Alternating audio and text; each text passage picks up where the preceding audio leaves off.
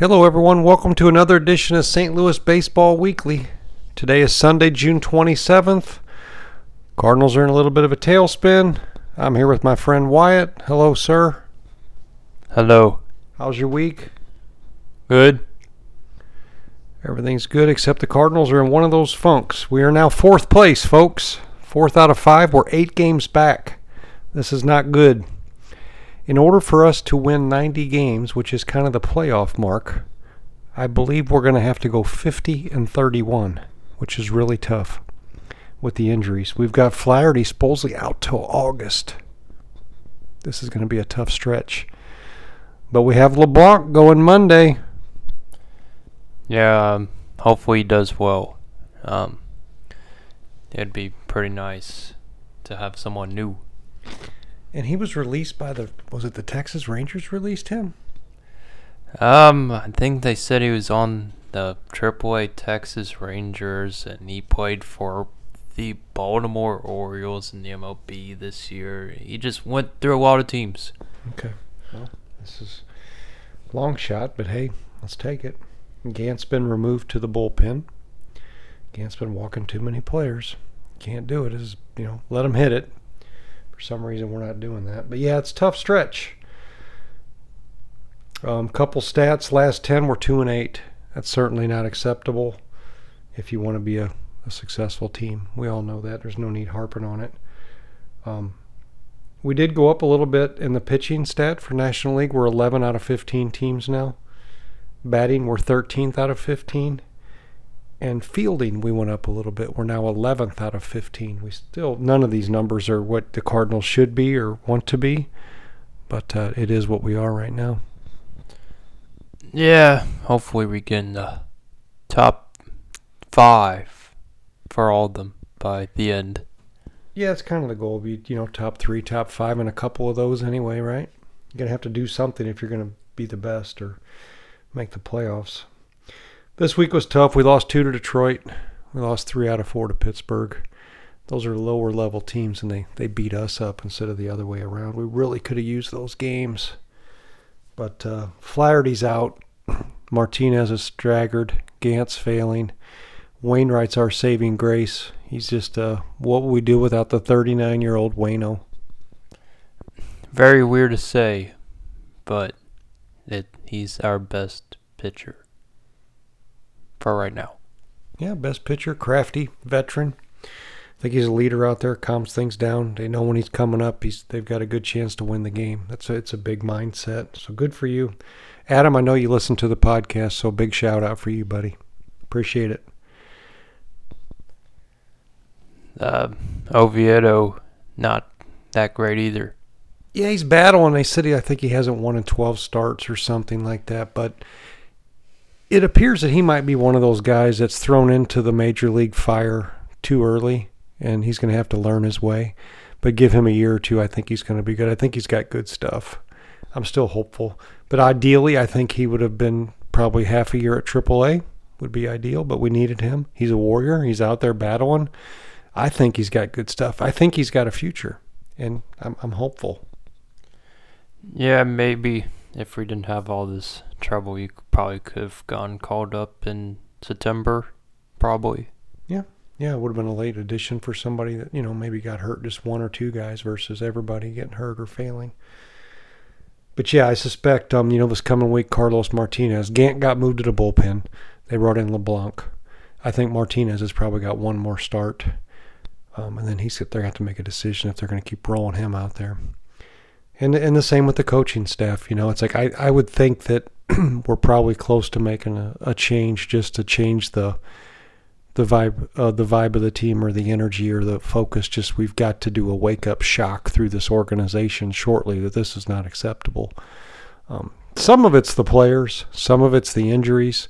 Some of it's the wrong players and not enough depth. There's a lot of blame to go around, but I guess it starts with Mozeliak. You know, he hires the coaches and he and he formulates the players. So uh, certainly he should not be happy or, or, or laughing at this point. I'm not saying he is, but it's a it's a it's not what you normally see from a Cardinal team this year. Even last year was pretty tough. So we've got to change something. And then you know this this week was the interview with Edman, where he said that uh, we need to prepare more for the opposing pitchers ahead of the game. So that's a shocker. so were they not doing that? Were they given the information and they're not looking at it on their own? Should there be a hitters meeting before the game? And my question is, I don't know the answer, but what did they do under La Russa or Whitey? What did they do before they faced that night's pitcher? How did they handle that? Was it a players only gathering with the data? Did they watch videos on their own? I don't know, but as a major league player making good money, you need to do those things to keep your job, to be successful. I need you to do well. You're an adult. Conversely, you're a coach. Make sure your team is equipped to go into battle. So those things ring with me. I don't have the answers of what the inner workings are, but there's some flags waving there as a manager that are not not good. Maybe they don't have the best technology there. They they need to upgrade. Supposedly the Cardinals were one of the first with the video technology. I don't know for sure, but you know they were really big on that. La Russa and and, and Duncan. But I'm I'm sure they have every tape they they want.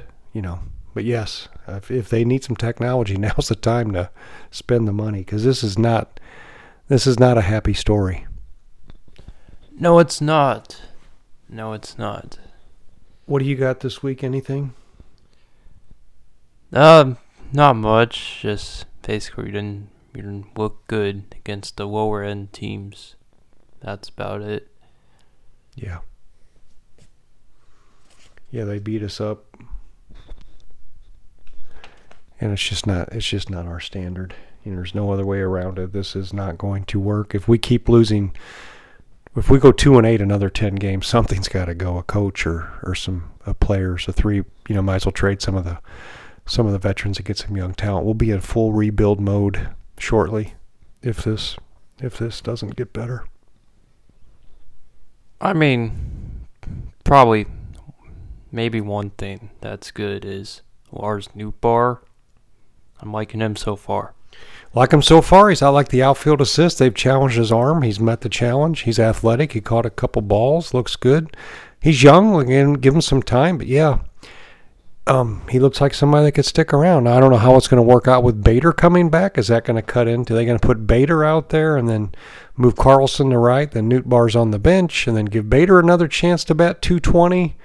You know that's not going to work either. So I don't know. But I, I like what I'm seeing. I don't think the outfield's the problem. Um, I think it's a combination, but I don't think the outfield per se is is really the problem right now. And I've seen Bader for a couple years now, and I don't want to be too critical, but he's not going to be a difference maker with uh, the offense. He's good on the defense, but Carlson's playing adequate. But uh, I'm a big Carlson fan. Like him, 22 years old, good player. What do you got? Did you write anything down this week? Any stats or anything? Uh, so, what do you think? Any any other thoughts before we end this podcast? Um, I agree with you what you said earlier about the coaching staff. Maybe it's time for the hitting coach and the pitching coach to go. Go bye bye. Yeah, I don't know. I think so. I think um, again, this next ten games, if we don't go at least five and five, I think they're going to have to they're going to have to let, I would say, probably one, if not both, go. Um, they might want to let Shildt go. I, I, don't. I wish he showed a little bit more emotion. Doesn't look the best over there. He looks kind of calm and complacent. I don't know. When things are going bad, you just start looking at everybody, and it's we're in that rut. We're in that rut. But uh, yeah, let's cross our fingers, and hopefully this thing's just a a month or two deal. We get some somebody comes up and sends a shockwave through the team, and we can go on fire hang in there, Cardinal fans. It, it's not going to get much worse than this, but uh, we're going to have to ride it out this year. It could be a tough one. Wyatt, signing off. Anything last thought? Not I can think of.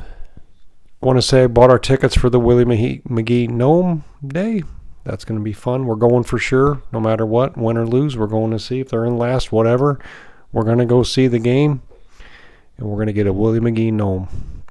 Can't beat that you know anything anything number 51 does is uh, we're big fans of willie i know you're listening with adam probably shout out to you buddy you've, you've been you've been a big hero to all of us Thanks everybody for listening. Appreciate it. Let's hope this week looks a little better. We're playing Arizona. Get on track a little bit. That would be a good thing. And uh, we'll see what the next 10 games bring because I think this is the this is the peak of the season of either we're going to get back in it or we are toast. Have a good week. Thank you much.